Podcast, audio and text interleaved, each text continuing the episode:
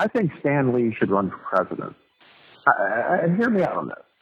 He is uh, long-lived. He is a successful businessman who had to fail to succeed.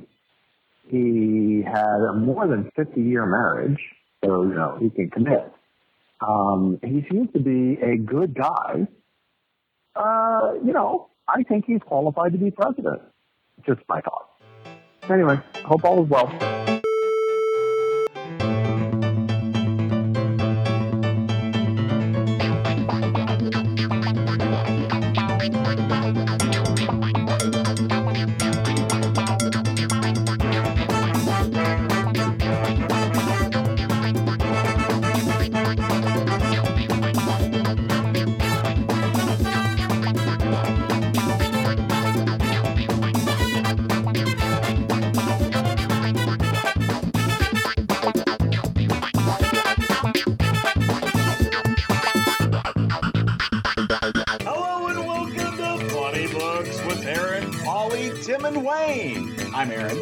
This is Paul. This is Wayne.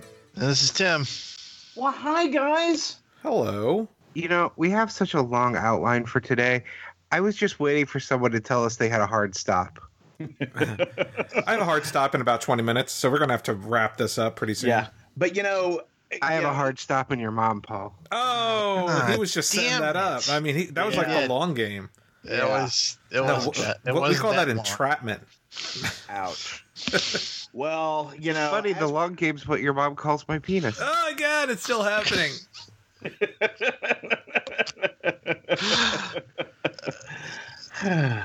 so Yeah. voice voicemail from listener Phil, uh, you know, suggesting Stan Lee for president.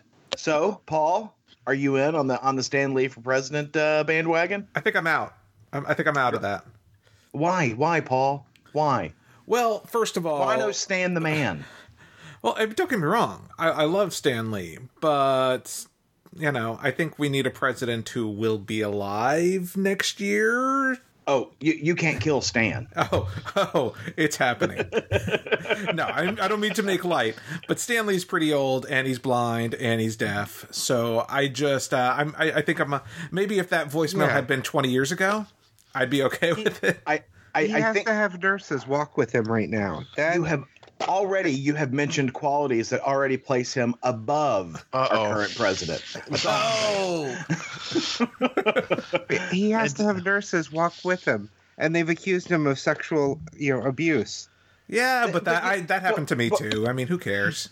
But we find we have found that that's actually a qualifier for president. Fair. So Oh Oh, no! it's still I mean, I'm not hearing anything that's objectionable here. That's all I'm saying. I, I here's the thing. I like Stan Lee. I do, I do. But uh, you know, I, I'm. But you want to go you want to go with it with with a younger, more robust version for uh, for the White House. So maybe a Dan DiDio or a Joe Quesada. You Is know that what? Uh. I, I could see Dan DiDio as a president. Yep. Uh, Uh-huh. Okay, He's Aaron, you want something that uh, actually counts against him? Anything he's written in the last 20 years. Fair point. I think I'd rather have Danny DeVito. Oh, that, that even better. In his penguin costume. Oh dear lord. Oh dear lord. Hey, Vote for Cobblepot. exactly. He won the mayor. Oh no, he didn't win the mayor vote. See he- his actual experience. That's right. That's right. well, I, I feel like there was a joke that Aaron missed out on there, but um, Well, thank you for that voicemail, Phil, and uh, we we appreciate your your recommendation, and uh, we look forward to to hearing more from our listeners about their choices for other comic book talent that might be suitable for the presidency. or or vice president or, or secretary of state, really, attorney general. True. Alderman. So, uh, you know, there was a, a news release this week about, uh, you know, Bendis and an upcoming X Men movie. And it came to my attention because Bendis was upset about the uh, headshot they used of him from back when he was Fat Bendis. and he, his comment was, "I need to immediately circulate my a current picture because they're using Fat Bendis pictures." He has lost a lot of weight. Yeah. Well, that will happen when you almost die. You, you know, I uh, I understand where he's coming from. I, I would hate to have old pictures of me out there. Oh no, I hope they when No, I, I- when I get famous, I want them to use pictures of me when I was like six. Right. Right. Yeah. Yeah. What? When you when you had a valid reason to have the baby weight, right? Yeah, and when I had hair. so yeah, it was announced this week that Brian Michael Bendis is working with the director of the original Deadpool, Tim Miller, on a secretive X Men movie. Um, currently, I don't know if the if it's the working title or if it's the official title, but it's called 143, which could allude to a number of things. Um, you know there there has been uh, illusion that it will be a Kitty Pryde movie, um, but there's also uh, evidence to support that uh, it could be um, around what is that guy's name, Phantom X. Uh, because in New X Men issue 143, written by Grant Morrison, um, with art by Chris Bachalo, we are introduced to uh, Phantom X. So it could be that. It could be Kitty Bride. It could be anything. No real information has come out other than the fact that Bendis somehow is working on a Marvel movie during his exclusive time with DC. And Now- Paul, you, you triggered me with that. You said two things that immediately would upset me: New X Men and Grant Morrison. Hey, that's actually a really good storyline. The Assault on Weapon Plus storyline. I liked it. I There's was driven away from X Men by Grant Morrison. I hated his X Men. Is Phantom X how you say that character's name? Yeah. I always thought it was Phantom X, and it was a an immigrant with uh, mutant powers. Oh God. it's getting political up in here We're gonna build that wall, Paul. around Phantomex. Your emphasis is on the wrong syllable. Much like this podcast. That's right. That's right. Uh, well, so, I- Paul. yes. Paul. What? Did you get in touch with your inner Wakandan this week? I, I, I think we all did. Well, not all of us on the podcast, but um, apparently to the tune of 200 million estimate for opening weekend for the Black Panther movie that is being released or has been released. Yeah, like the biggest February opening in the history of ever. Yeah. Uh, I mean, it, it, it's crazy. I went to buy my tickets on Wednesday uh, for the Friday afternoon showing, and all but maybe four seats at that time were sold out for the for the showing that I went to. wow.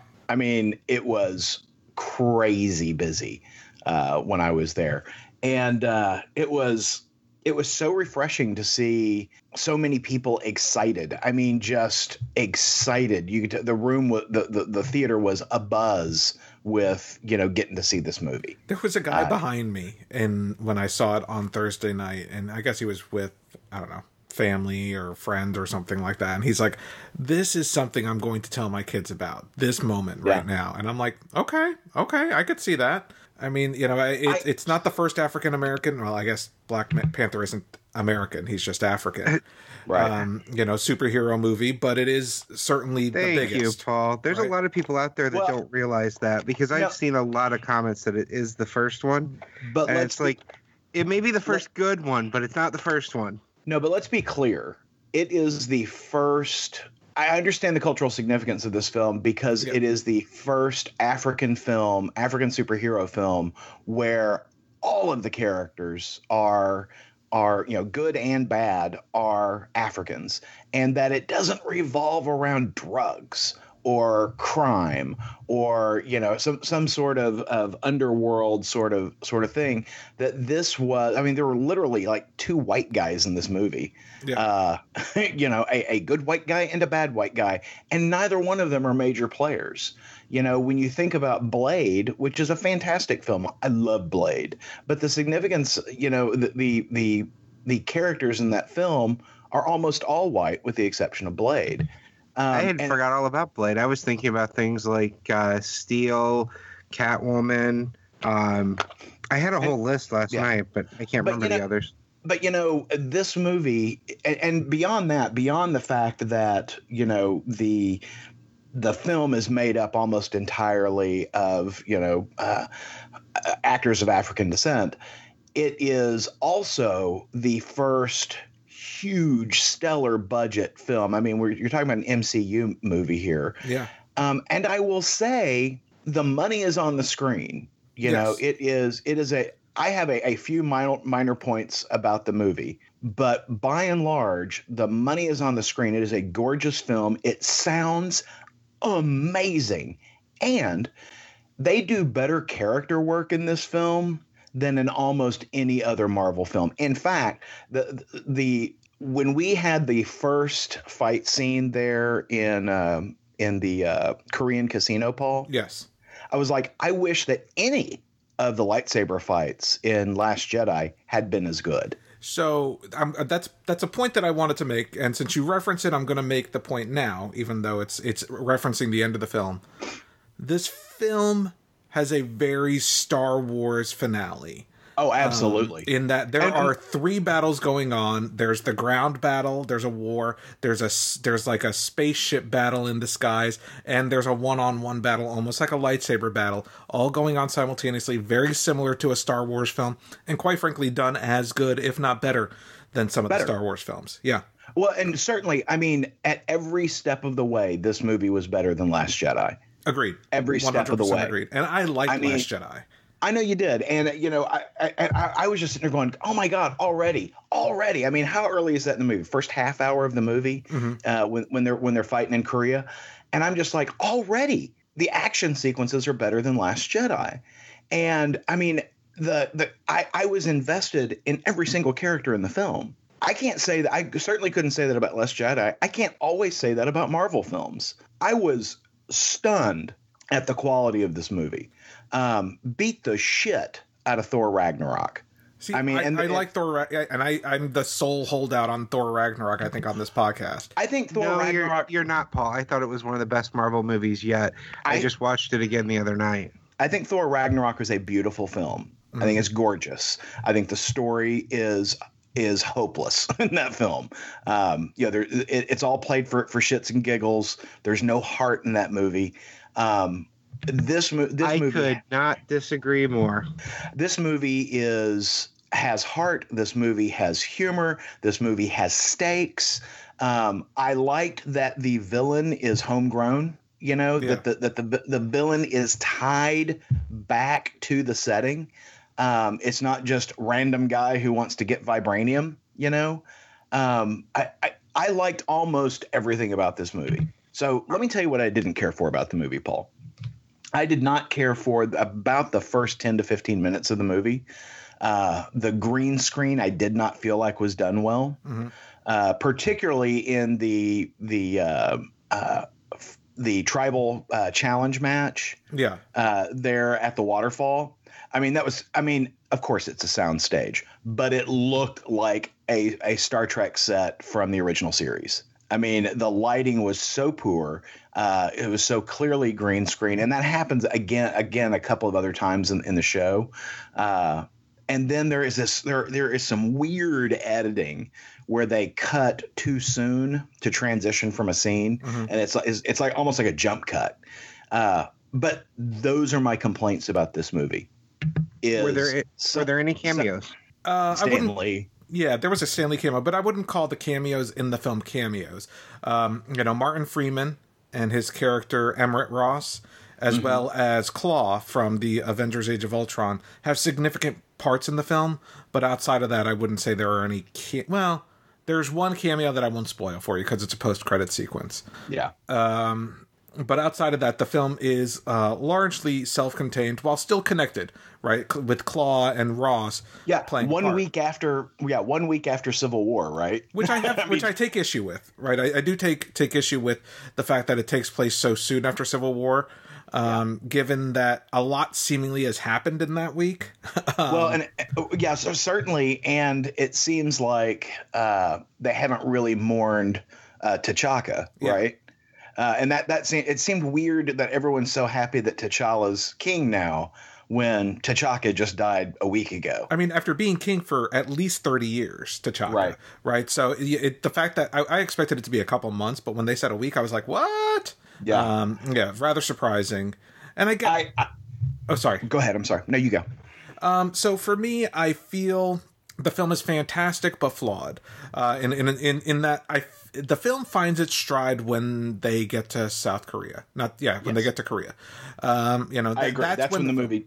Yeah, really that's when the movie really starts. yeah. Yeah. Up until then, it's a, it's a, it's it drags a bit, but eve but once it hits that stride, and that could just be finding its footing, or you know, or or setting things up. But the editing and everything just gets better at that point. Um, Uh-huh. And quite frankly, I'd put it in the top five of Marvel movies.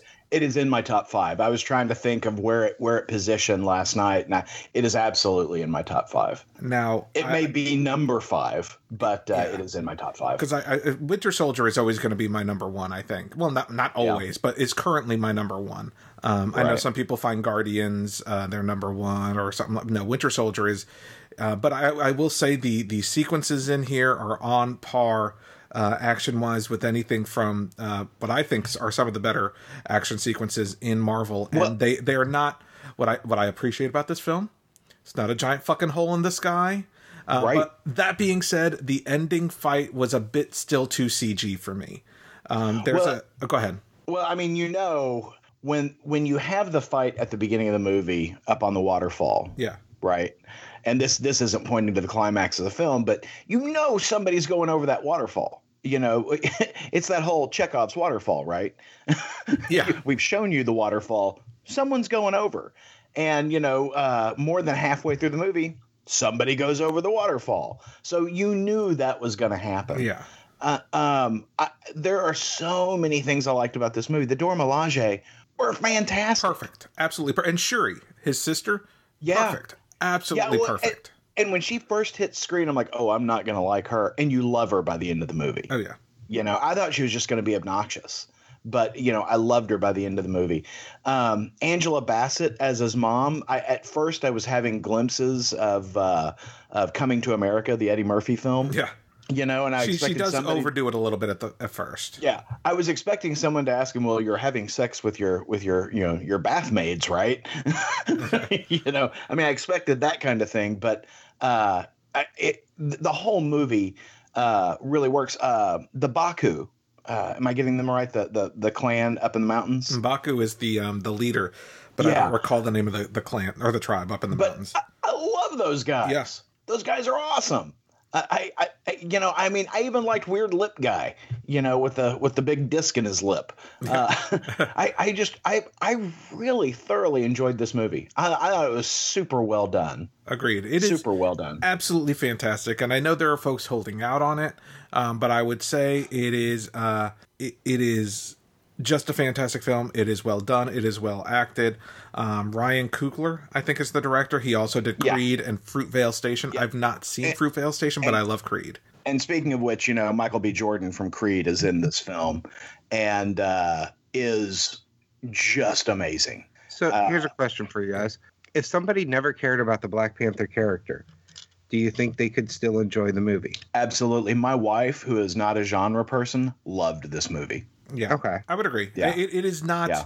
uh, it- i think you know there are characters out there who are just tough to write or you know that that people just don't give enough of a chance and i feel like black panther's one of them and i've we've talked about my love for characters like dick tracy and the phantom and things like and characters like that that are just sometimes just have runs of shitty comics Yeah, Um, Fantomex. phantom x yeah, Marvel is really good about taking some of those characters for the movies. I mean, most people had never heard of Guardians, and they became one of their top movie franchises. there is Well, talent making this movie Oh, absolutely. Well, and and I, I I gotta say it. You could tell there was a lot of passion making Yes. this movie. I think people understood the work they they were doing. I think that's why you had people like Lupita uh, Nyong'o in this film, right? Um, I I just I was so impressed with the talent involved and the work that they that they managed to crank out. I mean, it was just it was so good.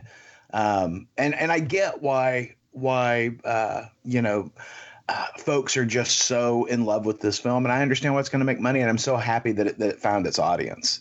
Yeah I'm I'm I'm really I'm I'm excited for Marvel. I'm excited for us. I just I think this one's just a home run, just a home run. And I'm just kind of you know, I certainly watched trailers uh, during the Super Bowl. Uh, but it just really hit me what all's coming out this year right when I was sitting there, you know, watching trailers. You know, we've got, uh, you know, Infinity War, which we really haven't seen a real trailer for yet. Not yet. Uh, we got the Han Solo I movie, say there's been there's been a full Infinity War trailer.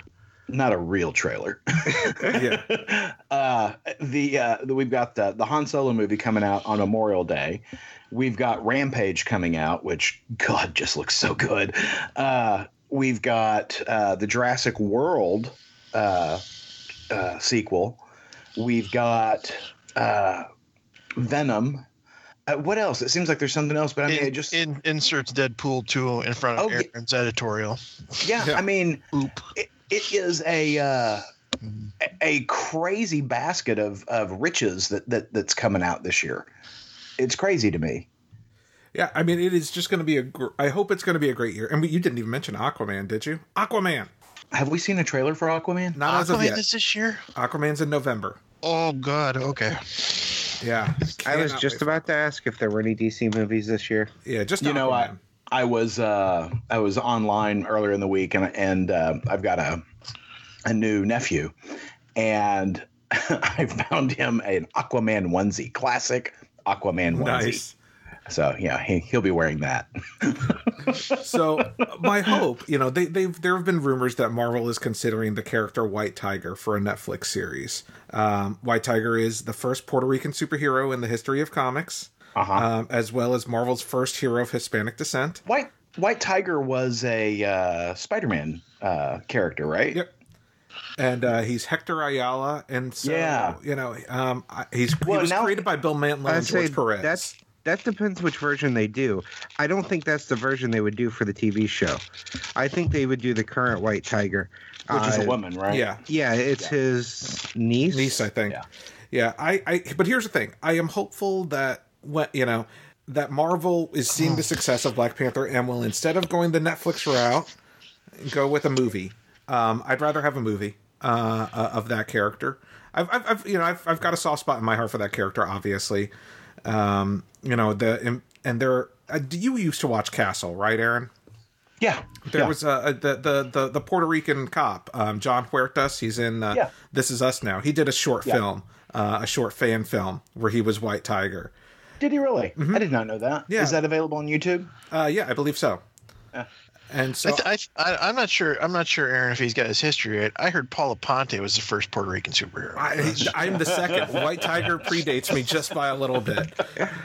You know, I've never read anything with the original White Tiger. I've only read with the uh, If the I- niece. If I recall correctly, he debuted in Peter Par- Peter Parker: The Spectacular Spider-Man back in Volume One of that. I, I I think I I think I bought that off the spin rack back in the day.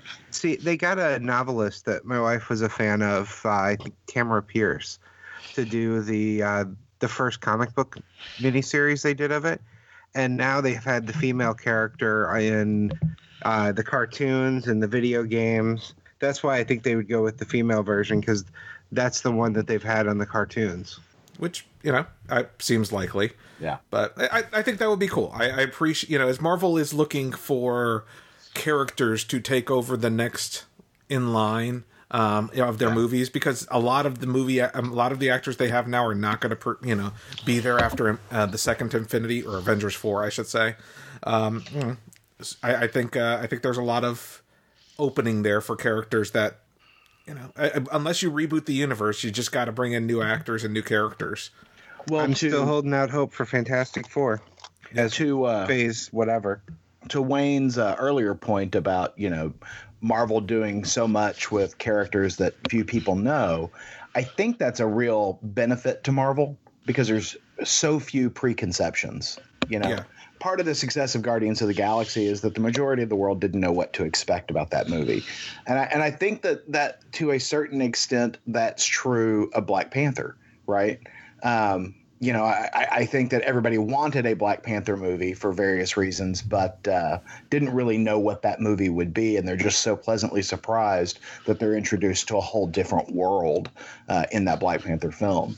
Um, and so I think there, I think there are more opportunities like that for Marvel.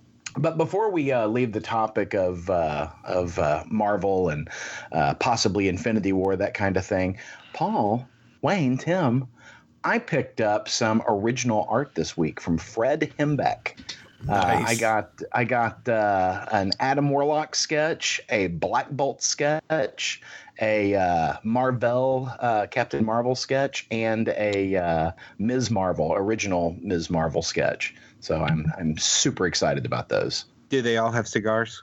Uh, not a single one of them because these these were these were sketches he had already done. They were on they were on sale on eBay, and I picked them up. I'm really excited about getting those to the house. That's cool.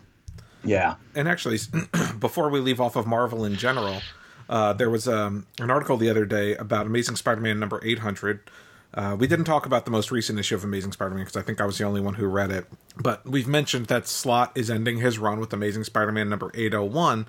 Uh, well, this week it was announced that uh, Marvel uh, announced in issue 800 of Amazing Spider-Man will, of course, be an 80-page giant, so expect it to be around eight bucks. Um, and will feature four different artists. Uh, the artists involved will be Humberto Ramos, Giuseppe Camuncoli, Jim Cheung, and Stuart Immonen, um, under a cover, a painted cover by Alex Ross. So that is a hell of a creative team, and uh, I, I, am very much looking forward to uh, to the conclusion of Slott's run, seeing if it brings up things from Brand New Day, or One More Day, or whatever the hell it was. Um, should be excited about Immonen, but uh, cringed at Ramos. But Jim Cheung, which uh, you know we didn't, we're not going to talk about it this week. But I was a little saddened to see that Jim Cheung was not the artist on this week's Marvel Two in One, after only two issues. You pull me in with that Jim Cheung art. Uh, Bait and switch. Yes. But since we're talking about art, now is a good time to talk about last week's book. Uh, I think it was last week's. It may have been two weeks ago. No, it was last week. Last week, Swamp Thing Winter Special number one, um, w- which, speaking of oversized, uh, ex- more expensive books, I think this was a six dollar book. This was a seven ninety nine book. Uh, a seven ninety nine book featuring uh, mu- you know multiple stories.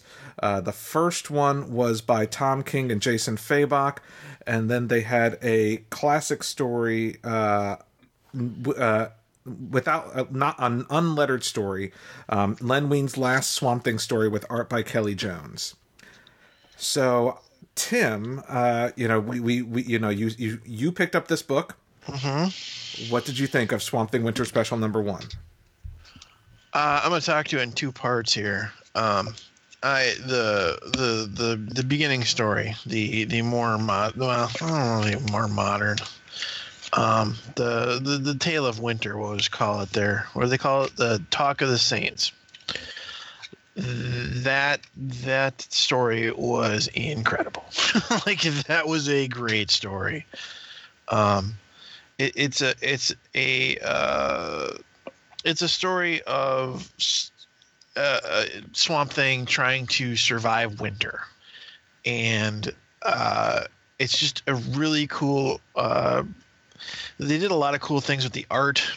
Like at the beginning, he's you know the Swamp Thing. You know he's he's he's jacked. He's built. Um, and as he gets farther into the story, he starts to shrink, like you would expect as you get far, further and further from. Uh, he calls it the green, you know, um, but you could call it you could call it the seasons as it gets further into winter. Um, the uh, the two the two it's for me it's a two page spread, but I'm sure for you guys on the digital it was the bigger image. Um, wow, that was powerful. I thoroughly loved the beginning of the beginning of this uh, the, the the the first uh, the first story. We'll say. Um, the the second tale, the one without the words, the I just I wasn't a big I wasn't as big a fan of the art. Uh, that's that's what I'll say. Um, yeah, I think Kelly Jones he's an acquired taste. You know, obviously he he's been around a little while. You know, on books like Swamp Thing and uh, the, he did the Batman Red Rain trilogy uh, with Doug Moench, I think was the writer. Um, so, and he's he's been associated with Swamp Thing for a while now. Uh, so, yeah, I mean, I like his art, but I could see why you wouldn't. Uh-huh. I will say this though they they they have a they have a, another two page spread at the end where they they uh, they pay homage to Bernie Wrightson. That's the Swamp Thing art that I loved from the '80s when it was just creepy and and and it was, it was 70s 80s it was creepy and weird and it's it's what it's what i remember that character being I love With Bernie the- Wrightson. Yeah Oh, no with the horror elements it was so good. And i didn't get that in in either in either uh either story here.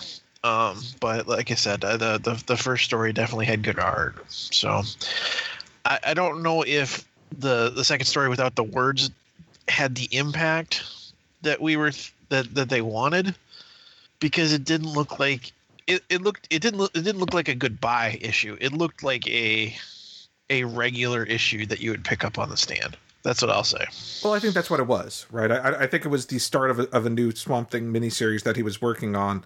That just um, you know, this is as far as he got before he he passed away.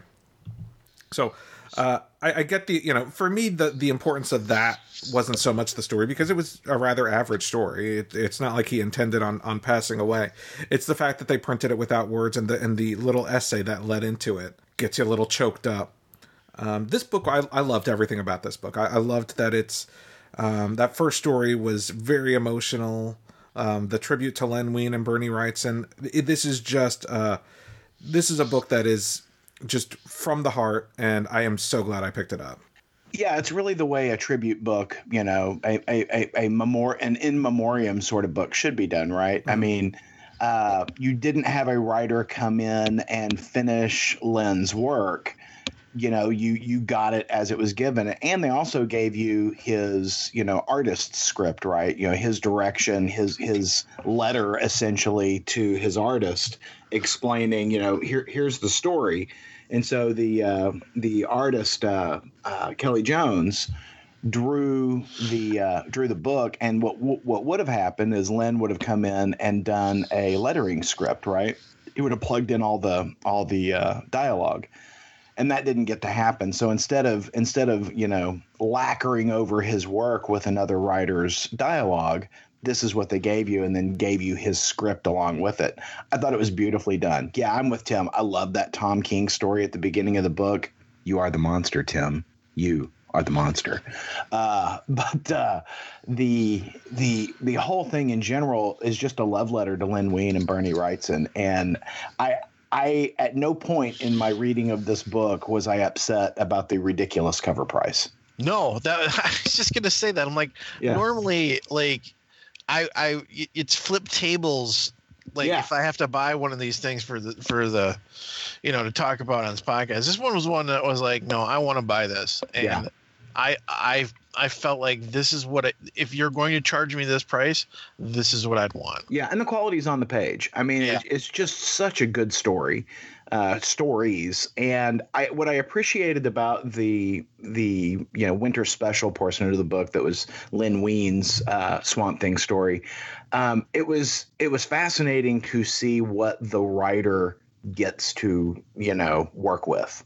You know, I'm always kind of you know interested in that inside baseball sort of thing around around uh, comics because every writer does it different. There are some writers who are just very specific about their scripting, and regardless of what the the artist gives back to them, they've got dialogue, right? Um, and I, I love this sort of Marvel method where we outline the the story. the The artist does his thing or her thing and kicks it back to you know the writer, and then the writer you know adds the dialogue in conjunction with the visual story. Um, I, I think it's I think it's it's it's it's nice that way. It's nice to see you know uh, Len Wein's communication with his with his artist. I just I think the whole thing was just a nice package and a nice way to honor him. there wasn't a wasted page either. It's like No. the tributes, his quotes, Yeah. the the picture on the back with Yeah. with Wolverine and Swamp Thing. Like, well done. Yeah, Just absolutely. well Big done. thumbs up. Big Yep. thumbs up. DC did this right. 100% agreed. And, you know, speaking of concluding runs or, you know, finishing up runs uh, for different reasons, uh, DC is releasing two 48 page specials um, that are allowing uh, Pete Tomasi and Pat Gleason, as well as Dan Jurgens, to finish up their runs on their uh, selective on their titles. Um, Action Comics spe- Special Number One features The Last Will and Testament of Lex Luthor, written by Jurgens with art by Will Conrad. Also has a backup story from Max Landis and Francis Manapul. Um, and then there's a Superman special from Tomasi and Gleason uh, called The Promise, concluding a story from Rebirth that began in issue number eight, uh, The Escape from Dinosaur Island. So this kind of returns back to that story and, and finishes it up. And that has uh, backup stories as well. So I hated that story. See, The I was- Dinosaur Island story? I love Yeah, Dinosaur Island. I love Dinosaur Yeah. Island. Yeah. But this allows the writers to, to kind of, you know, it's almost like an abbreviated season, right? Like, here you go. You have an oversized special to wrap up your runs. Um, and I appreciate that DC's doing that uh, instead of just cutting Well- their books off. So Well, help that- me if Krypto gets eaten again, I'm gonna be pissed. Well, I think that the DC's learned their lesson, right? There, there was such a uh, dissatisfaction that nobody got to wrap up their runs before they, you know, hit Flashpoint and rolled over into the New Fifty Two. They've realized we need to to wrap up some of these stories before we do what we're doing with Bendis. So I, I- I think I think it's a smart move on DC's part. I hate to see Dan Jurgens leave the Superman books, but uh, at least we get we get to bookend his uh, storyline. See, I would have rather seen it in a regular issue before Bendis takes over, though. Yeah, it's just not going to work out on the timing. Eh, It could. No, it can't, Wayne. It can't. Well, as those arcs are finishing up, we're getting the start of a new story in Sideways, written by Dan DiDio um, and Justin Jordan, art by Kenneth Rocafort. And surprisingly, three of us picked this up. And I've been picking up these new Age of Heroes books that are spinning out of Dark Knight's Metal. Um, I think this is the third one we've talked It about. is. The, yep. It's the third one. Um, so, but Tim, I, I, I was hesitant to pick this up, but then I saw you were picking it up, so I went ahead and, and, and gave it a shot. And so, uh, and Wayne did too. So why don't we let Wayne go first on this one? Wayne, what did you think? Right. So I picked it up because I thought the character design looked cool. Uh, I saw the one of the preview things that I thought that was kind of interesting, so I wanted to give it a shot. I can't actually say there was anything I disliked about it, but there was nothing that I really liked either. It felt like a very generic story. Nothing new at all, nothing jumping out there's nothing wrong with it. I enjoyed what I read, but I also just don't care. you know it's it's it it's hard for a number one to to evoke a lot of that stuff without going shock factor first issue so i could see and i appreciate them not trying to do that um but when we started talking about these the the, the new the, the new age of heroes and we were looking at them and we were pointing out this is dc's you know fantastic four this is d and i looked at this i'm like this is dc's spider-man and it's like I I couldn't get away from that in my head. It Well, it kind of is, right? I mean, if you look at the New Age of Heroes, there's, um, there's one that looks like there's one that's kind of the Punisher. There's one that's Ghost Rider. There's one that's Spider Man. There's one that's the Hulk, and then there's the Fantastic Four team. Like there, there's no getting around that. This is what DC is trying to do. and it sucks because you want to give somebody a, a clean slate and a chance, but like as I was reading this, I'm like I I cannot escape that thought in my head. Like I don't know. The, Wayne's right. There wasn't there wasn't enough different here to make me go okay there's there's the character of sideways. This is what this is what they're built they're building around. I mean they have a little bit of it. He's a teenage kid. He has superpowers. You're going to have a little bit of that that teen titan uh spider-man homecoming kind of thing going on and that's that's cool but it's not new. Yeah, the only interesting character for me was his friend, the uh, the twin. She was It- more it, she was more interesting than anything else, and there was nothing really interesting about her either. I was gonna say the only thing interesting about her was she was wearing a cat suit, and I'm like, okay, I still don't care. like that was that was your big quirky, you know, NPC character, and it's just be- basically because of the wardrobe. And I'm like, I don't know. Okay, uh, the one good thing I'll say is that I there was there was more text bubbles between the characters texting almost than speaking bubbles, and I think that's that's kind of what you would get if you had a teenage superhero, there'd be a lot of thumb bashing on your phone. Because that's what that's what you get you know with non-powered super teenagers. So it's like okay i can get behind that. I can get behind you know uh showing uh you know you know uh elaborating kind of in the in the twitter 144 character thing like okay I, I i could get behind that You know what it reminded me of? It reminded me of uh, like if they took Spider-Man from a costume standpoint and then added in Miss Marvel's character, like the Kamala Khan one, because that's the kind of thing I would expect out of her book. The superhero excitement, the you know, on Twitter videotaping things like that. so I, I've heard people say of of the three that have come out so far, this was the best one. Paul, since since you've been our guinea pig on this, what what would you say? I'd say they all suck so far. Okay. Um, I I would say if there was one I was actually going to give a second issue to, it would be um, gosh, I don't even. You know what the sad thing is? These books are so like not exciting that I don't even remember the name of of them. Uh, Damage. The if there was one I was gonna give a second issue to so far, it's Damage, which is uh, the one from Tony Daniel with uh, scripts by Robert Venditti, which is kind of their Hulk. Um, I felt like there was an interesting enough story there to give a second issue to, um, but there wasn't with the Silencer, and I'm out on this one. I, this one, You know what, uh, catch me. You know what this reminds me of? You remember when they did Bloodlines?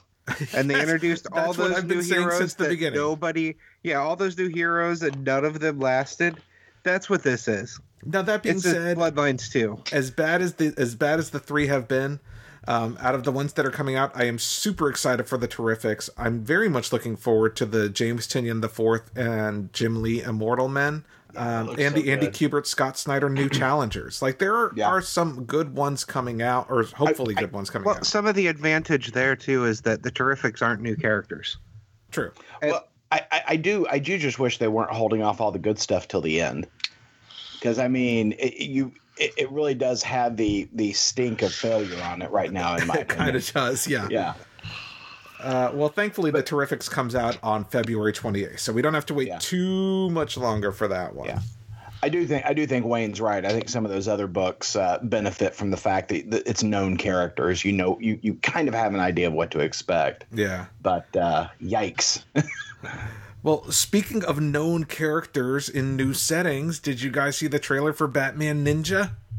I did, and oh, boy, Wow. that looked terrible. What?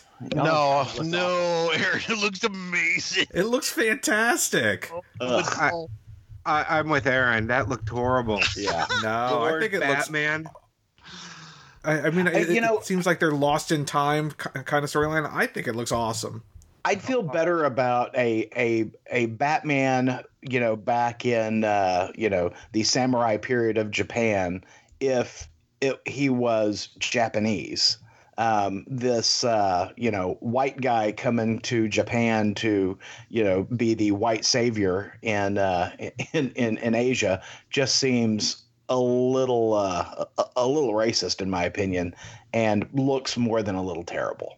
Uh, I, I I gotta be honest, I disagree. I, I the the it's not an it's not an Elseworld story. We're we're getting you know basically a Batman lost in time story, and I think and I I gotta be honest, the freaking animation looks better than anything we've gotten out of DC uh, animation in a long time. So Oh, I'm- the animation looks great. I am I am The- one hundred percent on board. Uh, yeah, I'm with I'm on the Paul train on this one. This is amazing. Like the the the Joker demon style masks. I was like, I'm so in. This is amazing. I'm, uh, yeah, no, it was. It looked really good. Ugh. Well, it sounds like Tim and I will give it a shot and let you guys know our thoughts on it. Um, but since we're talking about Batman and we're going to get into these, you know, uh, this week's Batman books, uh, before every DC book this week, at least in digital, they had an ad for an upcoming series called The Brave and the Bold, an epic six issue limited series written and illustrated by comic superstar Liam Sharp. And um, it, it looks like a team up of Batman and Wonder Woman. Who's the big guy behind him? Uh, I do not know. He's all awesome. That's what he is. he, he is awfully big. He's a great big fella. Yeah. I, I am unfamiliar with that character, but I think I, I, think I mean I love the art on that story, and I like I love Liam Sharp art. He was uh, the artist on Wonder Woman when it started for Rebirth. I am pretty sure that guy is not gluten free. That's all I'm saying. no, he no he, he, he eats a lot of meat and carbs. He, I, I no I, I, I saw that picture and I'm I'm very excited to to because I, I I just yeah the the the the imagery they had for that I'm like yeah, I need I need a good fantasy story. So yeah, count me in. Yeah, I'm very interested.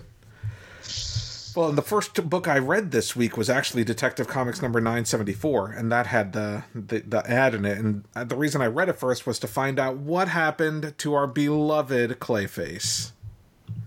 You know, th- this book's he a heartbreak. Dead. Yeah, this book's a heartbreak. Yeah. Right. I mean, it's just I, I, I this book hurt to read it, it came crumbling down fast, right? The, the, you know, the, this whole Gotham Knights thing that they they just got a name like right. two issues ago. Never name it, Paul. Never name it. Nope. yeah, you know, so the uh, the the future Tim Drake came to town and said Bat Batwoman was going to fuck up everything for everybody and, and going to cause you know all levels of hurt and pain on the Bat family and cause everything to spiral out of control and create the dark future from whence he came. And so you know he was trying to kill Batwoman so that this future would not occur and uh, you know he he didn't manage to stop it. But Batwoman got her magic gun from her dad, and uh, Sniper killed Clayface at the end of last issue, and we get to see the horrible, horrible results of that shot through his Clayface oh, head. Poor Cass. I mean.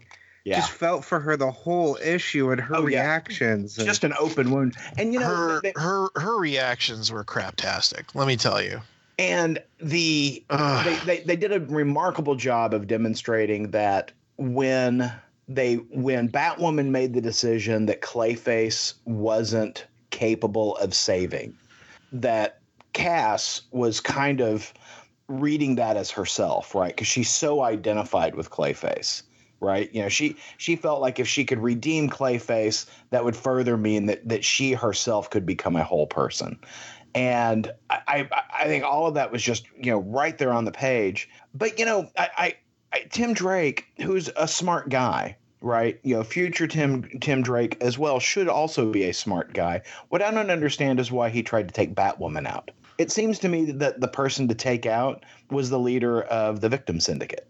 Because if you stop that in its tracks, none of this happens. Or Bat or Batwoman's dad. That, yeah. That also who, get, who gives her the gun? Yeah. Yeah. I see going after Batwoman because that's where the anger's at.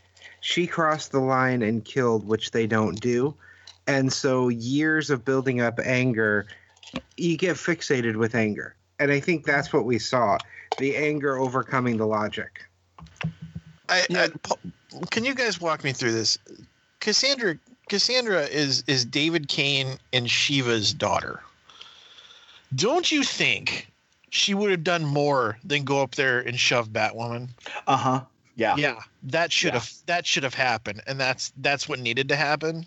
And I think everybody should have let her do it. Like to get her to within, you know, to beat her so bad that that you know it was like they had to pull her off. That needed to happen, and it didn't. And that's this book had all the feeling you wanted, but it. I just I felt like I felt like that missing that was mm-hmm. what was made what made it a, a, lesser book to me. Well, I, I hated to see this version of Clayface go. I really liked uh, uh, this this character. Um, you know, I'm sure we'll see Clayface again at some point in time. It is comics after all, but you know, I, I really liked this character and I liked him with this team. He kind of made this team. he did. Yeah, he was the heart, right? He between really him and between between him and Cassandra, yeah. yeah. I would I would say that dynamic was what everybody else kind of circled around. You know, yeah, and I guess I came to this a lot later than you guys, so I never saw all this development with Clayface. Mm-hmm. I've only had one storyline with him really, and it doesn't have nearly the impact for me that it did you guys. It's just seeing his react, everyone else's reaction to what happened was what I found really impactful. Yeah. especially Cass and Tim, and then uh, seeing Stephanie leave. Yeah. I, am I'm, I'm very curious where the book goes from here. You know, we know that a, a, a relaunch of the Superman books is coming up, but this Gotham Knights thing feels like it's coming. I don't know if we're going to be dealing with a new new start, you know, with a new team, or if we're going to be dealing, or if we're building towards some type of conclusion. This certainly feels like it's building to something. I just don't know what it is. Um, but I, I, I enjoyed the book. I, I like the art on it too. Um, you know, Tim Drake was a little too buff for me. Yeah. But other than that, I, I like the art on the book. Yeah, no, it's a great book. I also liked, you know, the button on it where, you know, the doctor who was deliver trying to cure Clayface of his uh, you know, ailment that makes him Clayface and, you know, render him back to human, you know, he had asked that she also share it with the woman that he had turned into a Clayface monster. And you know that woman was key to turning clayface you know insane in the last couple of books. And that button that they put on it that you know uh, you know she she she was going to have to live with what she had done uh, i thought was a really nice wrap up to the story yeah i i, I thought this this book except really she didn't seem to care i don't think it la- it's landed on her yet though yeah, well, I mean, be. she's still part of yeah. the victim syndicate, right? She she's right. the one who caused it to happen. So I think I think it will happen, but um, I think we'll see something from her. They, that's not a throwaway scene. Yeah. So awfully good book. The other Batman book that came out this week, Aaron, Dark Knights Rising: The Wild Hunt, the final Dark Knights Metal tie-in before we get the conclusion in Metal Number Six, written by Scott Snyder and Grant Morrison, featuring a ton of uh, well, I shouldn't say a ton of different artists. I think there were four different artists on this book. Yeah. Um, we had Howard Porter, Jorge Jimenez, and Doug Mahnke with Jaime Mendoza or Jamie Mendoza. Um, written by Scott Snyder, Grant Morrison, James Tynion IV, and Joshua Williamson. And so, Aaron, this very much ties um, I shouldn't say just ties it. It is a connective thread between the pages of Final Crisis and Dark yep. Knight's Metal. Um, you know, with the, the you know the tie-in with music and anti-music and and all of that.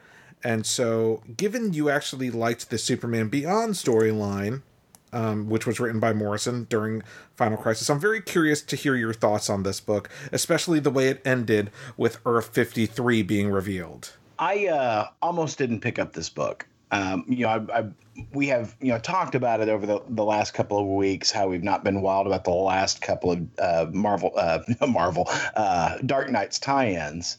But when I looked at the preview pages, you know, Detective Chimp was uh, you know front and center. I'm like, well, you got me there, DC. I'll buy a Detective Chimp book. And I I hadn't read anything in the description of the book, so I, I was unaware that this was an Ultima Thule book as well, and Ultima Thule being the the uh, multiverse traveling you know submarine uh, that we saw in Superman Beyond. And I freaking love Superman Beyond from the Final Crisis stories. The only that and uh, Legion of Five Worlds, Three Worlds. yeah, Three uh, Worlds, I think. Is uh, I knew it was an odd number, uh, is is the only you know thing that I really enjoyed out of out of Final Crisis. You know, otherwise a, a steaming, stinking mess of a story. But those those two stories really stand out to me, and, and I go back and I, I reread Superman Beyond really about once a year. Um, it's it's such a good book. Um, I I loved this book, Paul. I really did, and it surprises me to say how much I enjoyed this book. I, I enjoyed it. It harkens back to things that I really liked about what was going on in the DC universe prior to Flashpoint. You know, you've got that that that organization of mad scientists that are all working together, you know, and trying to solve the problem. You've got Detective Chimp there, and you know, I honestly have to say, I don't think I've ever seen a Detective Chimp origin story. That doesn't mean that there's not one. It just means that I've not seen it. Yeah. Um, I've just always accepted that Detective Chimp was a talking monkey, right? Um, but we get a really interesting Detective Chimp origin story here that I really enjoyed. Um, I enjoy. I love the scene where Swamp Thing shows up and doesn't let the alligator eat him. You know, uh, I, I I I dug this book, and I want to know more about Rex, Paul. Yeah. you know, So- we- I'm going to ask for the spoilers on this one because I have no intention of ever reading it, but I want to know Detective Chimp's origin. Well, he uh, he is immortal for one, um, and apparently was a a performing ape in a circus and was abused by his handlers. And the circus has the look that maybe it was a uh, a World War One era story, and he you know his hand the some of his handlers are abusive. There's one guy who is brain damaged from the war, and I'm guessing it was the Great War. Um, was the only one who was kind to him, and those guys murder the kind handler. Um, Detective Chimp escapes from the circus, finds himself in the same swamp as the Swamp Thing. Swamp Thing, you know, kind of protects his passage uh, because he understands that there's something special in store for Detective Chimp, and he is guided to the Fountain of Youth by a a big white dog named Rex. And he and Rex are having a conversation, and uh, both he and Rex drink from the Fountain of Youth, and the Fountain of Youth gives Detective Chimp not just his immortality, but also his ability to communicate and reason. And he realizes that there are things that he he understood as a chimp that now come better together like there's a reason for everything. And and you know there there there are mysteries that can be solved and he has a penchant for finding those clues and connecting those threads. And so the first thing he does is goes back and solves the murder of the kind handler and has the uh, the three guys who who beat him to death uh, arrested two of whom were executed and one of whom is spending the rest of his days in who is spending the rest of his days in prison before he got shanked and detective chimp has no remorse for those guys i thought it was a great story i really enjoyed his Wow, origin story that is a incredible origin story for Him. i loved his origin story i really did uh, paul i don't know if you felt the same way but i just I, I, I thought- thought that was fantastic. and uh, I think this is vital reading if you're reading Dark Dark Knight's Metal. Um, I- You know, I, I didn't. For me, and I didn't. Some of this stuff um, is a. I, I don't want to say it's over my head, but sometimes I just don't get it. Like you loved Superman Beyond, but sometimes I'm just like it's almost too surreal for me, almost too wild and wacky and music and It- way and it you is- know writing the music Yeah. waves and music connects the universe and all that. Some of that I just can't wrap my head around, and this book is very mired in that. Um, but there were so many human elements, including the death of one of the Dark Knights. Um, So that's why I say it's vital reading because it, it genuinely moves the story forward. Yeah. Uh, in, in you know, it's not focused on Batman or Superman. It's but it is focused on uh, a lot of story elements and the reveal of Earth Earth fifty three at the end. Um, I, I feel like that was that was too cool for school. Like that, Yeah. that was freaking amazing. Yeah, So- absolutely. Paul, I have to say, you're you're saying that a book that Grant Morrison is one of the writers on is confusing. Well, How so- could that happen? No, don't get me wrong. I love. I actually, you know, I'm the one on the the the, the podcast who actually likes Grant Morrison more than doesn't. Um, but you know, he has he introduced this whole music waves thing into in during Final Crisis that I just didn't quite grasp. Um, but uh, you know, I, I will say, and this is a a selling point that I'm. I don't know if. I guess it's going to come into play in Metal Number Six. Is that this Earth fifty three? Everyone's like, "There's only fifty two. Where, where does Earth fifty three come from?" Well, Wayne, Earth 53 is populated by chimps. So you have Bat Chimp, Super Chimp, Aqua Chimp. Oh God. I- it looks fantastic, and i the whole time I see that page, I'm like, yes, because I need action figures, Paul. I need them all. Uh, my my jaw is literally dropped. I wow. I I This- need that world. I need books book in was- that world. this book was fantastic. It was. Um, and yeah, you're right, Paul. There there are elements of the book that are so abstract that they they defy understanding, right? Uh, and that, that that is certainly true of Superman Beyond in the Final Crisis series. Um, but the two, uh, what I like about them is that that that theme uh, is connective tissue, right? To, from that universe to this universe, and we didn't talk about it, but you know, there is a tune that Detective Chimp, when he's a circus performer, is trying to play on the accordion because they're trying to teach him the accordion. And of course, he's a chimp; he can't play the accordion, but he's trying. And it's Of course. Obviously. and, and he's playing. He, he he's talking about the notes C and D, C and D, and uh, of course the notes he's playing are DC. And I, and I love that moment in the book where he realizes that that's an that's an important note conversation composition. Yeah. And of course, you know, it's revealed that you know it's, it was a message to Detective Chimp, but it's also an Easter egg for us because he's in a DC comic playing DC.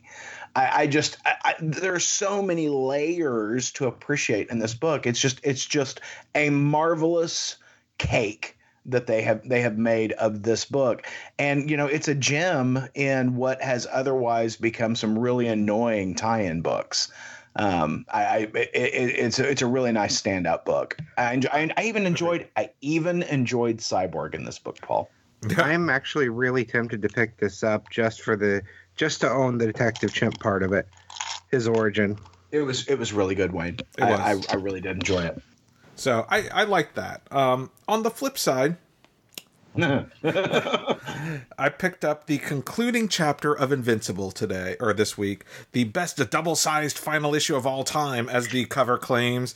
Um, you know, the finale of uh, the of the book, written by Robert Kirkman, art by Ryan Ottley and Cory Walker, who have been the only two artists on the series um, since its inception. Uh, Ryan Ottley doing the majority of work with the rumor that he is coming over to DC Comics. Um, I think no, on uh, to Marvel Comics that he'll be taking over Amazing Spider. He'll be the artist on Amazing Spider-Man after Dan Slott wraps up his run. So, Paul, what is the best way to end a series? Well, it's not a montage, that's for sure. Oh, but but it could be uh, because that's exactly what happened. Jesus Christ! I mean, so this book is like. I think Dan Slott, or not Dan Slott. I think Robert Kirkman just got tired of writing Invincible and so everything he had planned for the upcoming years of Invincible, he just threw into this one issue. So we we, we basically jump forward in time. Uh, I'm gonna guess probably. I mean, throughout the book, we see about twenty to thirty years of time. Yeah, just consistent jumps because Eve gets old and you know to the point of dying of old age at one point. Oh yeah, so even further than that. Yeah. Um, it is. It, it, it is. Um, it's almost too saccharine, right? In that it, it is just like everything works out. Eve gets cancer and dies or something, but oh wait, she is immortal because she regenerates every time she dies, which has been established previously. And so, like, nothing go there there's a couple of like side notes where it seems like something went wrong but then it works out and everything works out which is great yeah. to a certain extent but not quite earned right? Yeah, um, especially um, not with this series. Not with everything always going wrong and having to be it was way too easy. And I've been the invincible apologist. You know, throughout the uh, course of the podcast, I've still liked the series. It's had some issues, but while you've disliked it, I've supported and backed up this book only to be given this as the ending. I I was upset when I read this one because I said I've been supporting this book. Yeah, it didn't stick the landing. Um, it just it it jammed too much into the final issue, and it's a symptom. Of, I mean, don't we? This is the twelfth part of the end of all things. Like the first eleven parts, I, I, maybe not. Maybe that's an ex, a stretch, but the first it feels like it, it though. But but like the first eleven parts all felt like they took place like maybe in a couple months time frame and then we have one issue that takes place over the course of at least 30 years.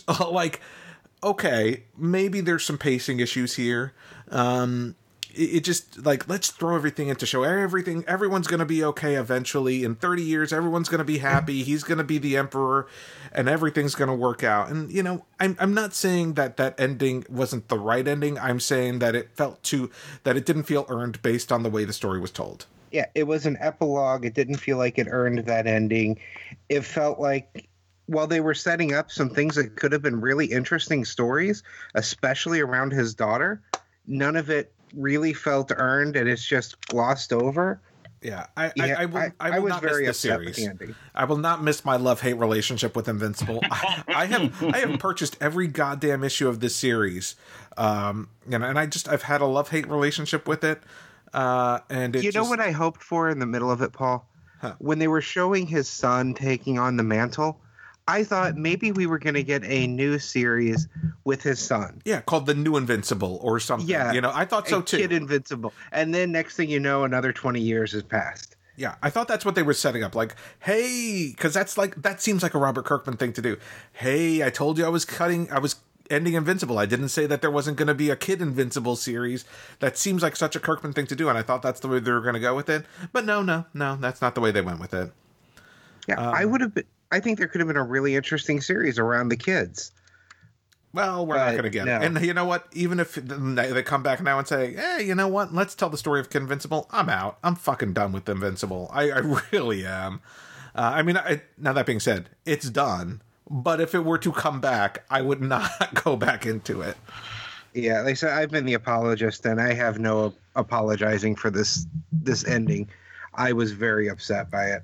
It's a six dollar turd. Exactly. It was expensive, and I, I said I've been supporting this book even through a bad storyline or two here. You know, but no, this was a horrible way to end the series. Womp womp. Womp womp. Well, you know, uh, Wayne and I have been reading a book from Image uh, called Judas, which, you know, tells the story of Judas Iscariot from uh, the Gospels. And uh, issue three came out this week. We didn't talk about issue two on the mics. No, because I'd read it and you hadn't yet. Right. And I am really curious on some of your takes, Aaron, being mm-hmm. a far more religious man than myself. Right. If, with some of the things happening in the book, I'm curious how you took it. Well, I, I, I love the book. At the at the you know issue two has uh, Judas in hell and you know having a, a, an in-depth conversation with lucifer and lucifer telling him what a horrible person jesus is for having you know betrayed judas because you know he knew when he recruited judas into uh, his apostles what would ultimately happen and what judas was being set up to do to betray jesus uh, and you know under the guise of you know that's how it had to happen and so, you know, Judas is finding himself rather bitter about, you know, his relationship with Christ. At the very end of issue two, Jesus appears in hell. Um, you know, uh, he dies on the cross and, and descends into hell. And this is actually, you know, out of the Apostles' Creed, uh, the Baptism Creed, uh, in which you know uh, you know he died on the cross and you know descended into hell.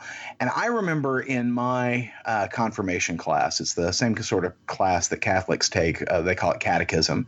But in my my class that I had to take before I was confirmed into the Episcopal Church, I was 12, 13 years old. Um, we're studying the Apostles' Creed, and I said, "Well, what was that like? Jesus is in hell. What was that like?" And she's like, "Well."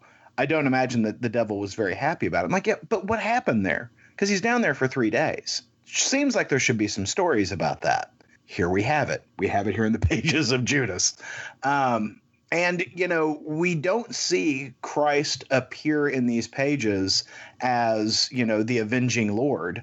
We don't see him as, you know, the, the, you know, righteous Son of God, uh, you know, down there in hell setting things right because you know according to the apostles creed what he does is he liber he, he rescues those people from hell who never had the opportunity to hear the word of Christ, who never had the opportunity to be saved. So we're talking about all the unbaptized, uh, you know, who who otherwise led righteous lives, but did not find their way to heaven because they didn't ha- they never had the opportunity for baptism.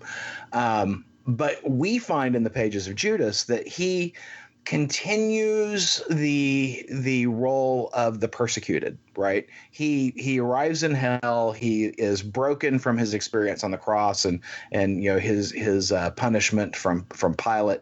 And he continues to you know take on the anger and the sins of those people there in hell. And it it it is I got to tell you, uh, Wayne, I don't know how you responded to it, but I thought it was very affecting the way all of that was playing on Judas. Definitely. I mean, because yeah. this is Judas's series. Right. And seeing his reaction to all of this, and because I've always been fascinated by the character of Judas for the very reason they're laying out. Right. Because he had a job to do, it was necessary, you know, from that standpoint. And uh, painting him as this ultimate villain, like some stories have, doesn't ring true to me. Right. so I love this take on it and exploring that and that moment where he's watching all of this watching them take Jesus and he realizes he's not angry anymore. Yeah, well, there is this marvelous scene. You know, uh, if you think back to uh, you know any of the Jesus movies you've ever seen, there's that scene of him on the cross and he's being crucified with two thieves, one on his left, one on his right. The one on his left is is cruel to him as they're all dying on their crosses the one on his right, you know, is telling him, you know, you know, he, he's admonishing the other guy, saying, you know, don't you see, you know, we both deserve what we're getting. We have both lived, you know, cruel and and and deceitful lives, but this man has done nothing. And he, you know, he defends Christ to the other man, and then begs for forgiveness. And you know, Christ tells the guy, he says, you know, you will join me today in the kingdom of heaven while the other guy, you know, presumably gets cast to hell. Well, we see that other guy in hell and he ain't happy. you know, it was it this book is so good. And so this book is really answering that question I had, you know, umpty umpty years ago back in my confirmation class where I where I asked, what happened those 3 days? Well, yeah. we're seeing that. And for me it's answering at least it's providing, you know, exploration into the idea that I've always had about Judas himself. Right. And so it's really hitting that, you know, that kind of that itch that those questions that have always been in my mind. Yeah. No, it. I, I think this is a very thoughtful book. You know, clearly the the writer has an appreciation for, for the for the subject matter.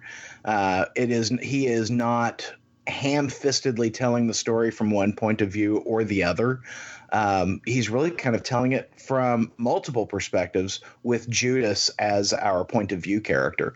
Um, I think it's marvelously done, and the artwork continues to amaze me. There's a, there's a very iconic, uh, meaning like church icon sort of look to the art, and I just I just love this thing from beginning to end, and I'm, it's going to break my heart when it's over. I love how he plays Lucifer too. Yeah, that nothing Lucifer is saying is is a falsehood exactly. Yeah, exactly. He yeah. plays everything and he uses enough of the truth to strike it home. And yeah. that's the part that that's the takes I've always liked on Lucifer that lying is the easy way out. Right. Manipulating by truth, that is a master. Yeah.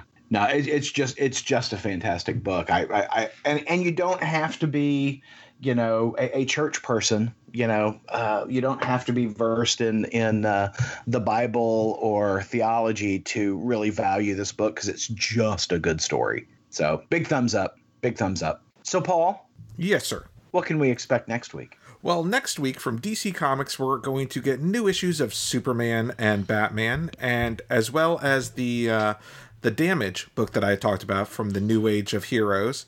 Uh, in addition, we're also going to get that first issue of The Brave and the Bold Batman and Wonder Woman number one, that we were just talking about a couple minutes back. Uh, from Marvel Comics, we are going to get Infinity Countdown Prime from Gerry Duggan and Mike Deodato Jr. And uh, before we wrap up, I want to ask are any of you guys reading any of that Avengers No Surrender storyline? No, I really wanted to, but it was too big. Yeah, it's a 16 part weekly storyline written by Al Ewing, Mark Waid, and Jim Zub. And the reason I ask is that next week in the pages of Avengers number 681, um, it's got the Thanos' Black Order on the cover, which is surprising because a couple of them are dead. Um, and I just didn't know if anyone was familiar with what was happening with them. So no, I keep thinking about going back and I keep thinking about going back and getting it, but because it reminds me of those old Avenger storylines, like the Kree Skrull War and things that lasted forever. But I don't know. I just don't have the. It's too much. Yeah, too well, too daunting. Yeah, and with five dollars for the first issue and four dollars each issue um, weekly, uh, and now on issue seven, I mean, it, w- it would take a pretty penny for me to get caught up. Uh, so I just didn't know if anyone was picking it up. I may just wait for a sale to see how it goes. And that does it. Well, very exciting, Paul. Very exciting. I, you don't sound very excited, Aaron. I am super excited. I, I am. Uh, I, I am all kinds of excited. Mm. We we we gave everything we had. That's it, right. It, you we know what, Paul? We we lived up to your expectations, but now we're out. Yeah, we left it on the field, Paul. Yeah. Yep. But you know, Well, you, teams played hard. you uh you should check out our uh, our all new uh, Star Trek with Aaron and Polly feed uh, there on the website where you can hear all of the Star Trek with Aaron and Polly conversation. Uh, so be sure and check that out. And you should give us a call like Phil, you know, and uh, you know get yourself qualified for one of them ideology of badness surprises by giving us a call at 972 763 5903. That number, once again, 972 763 5903. And if we use your voicemail on the air, just like we did Phil, you'll win a coveted, valuable Ideology of Madness surprise. How else can they find us, Paul? You can find us on Twitter at Ideology Madness, on Instagram at IOM Geek, or Facebook IOM Geek, and of course, you can always check us out at IOMGeek.com. Very exciting. But you know what you can't do at uh, I- IOMgeek.com right now, Paul? What? Post a comment. What? yeah, yeah, because we are getting hammered with spam. We are we are striving to fix that. I know that there are a lot of you out there who have been trying to comment on the website, but uh, we are we, you know we are being pummeled by Russian hackers. Uh, who are who are trying? I already they're trying to skew the results for the upcoming year's funnies. So uh, I think they're just Grant Morrison fans. Somebody Yeah, has to be besides I- Paul. And I suspect that Wayne is colluding with them. I'm just saying. Hmm. Do you think Phil like Paul's issue of Sideways that he gets sent? maybe maybe he'll call and tell us. Thanks, guys. Bye. Bye, everybody. Podcast theme music graciously provided by Mark Andrew Pope. For more information, visit markandrewpope.com. Funny Books with Aaron and Polly is a production of ideologyofmadness.com. No Spider Man clones were harmed in the production of this podcast.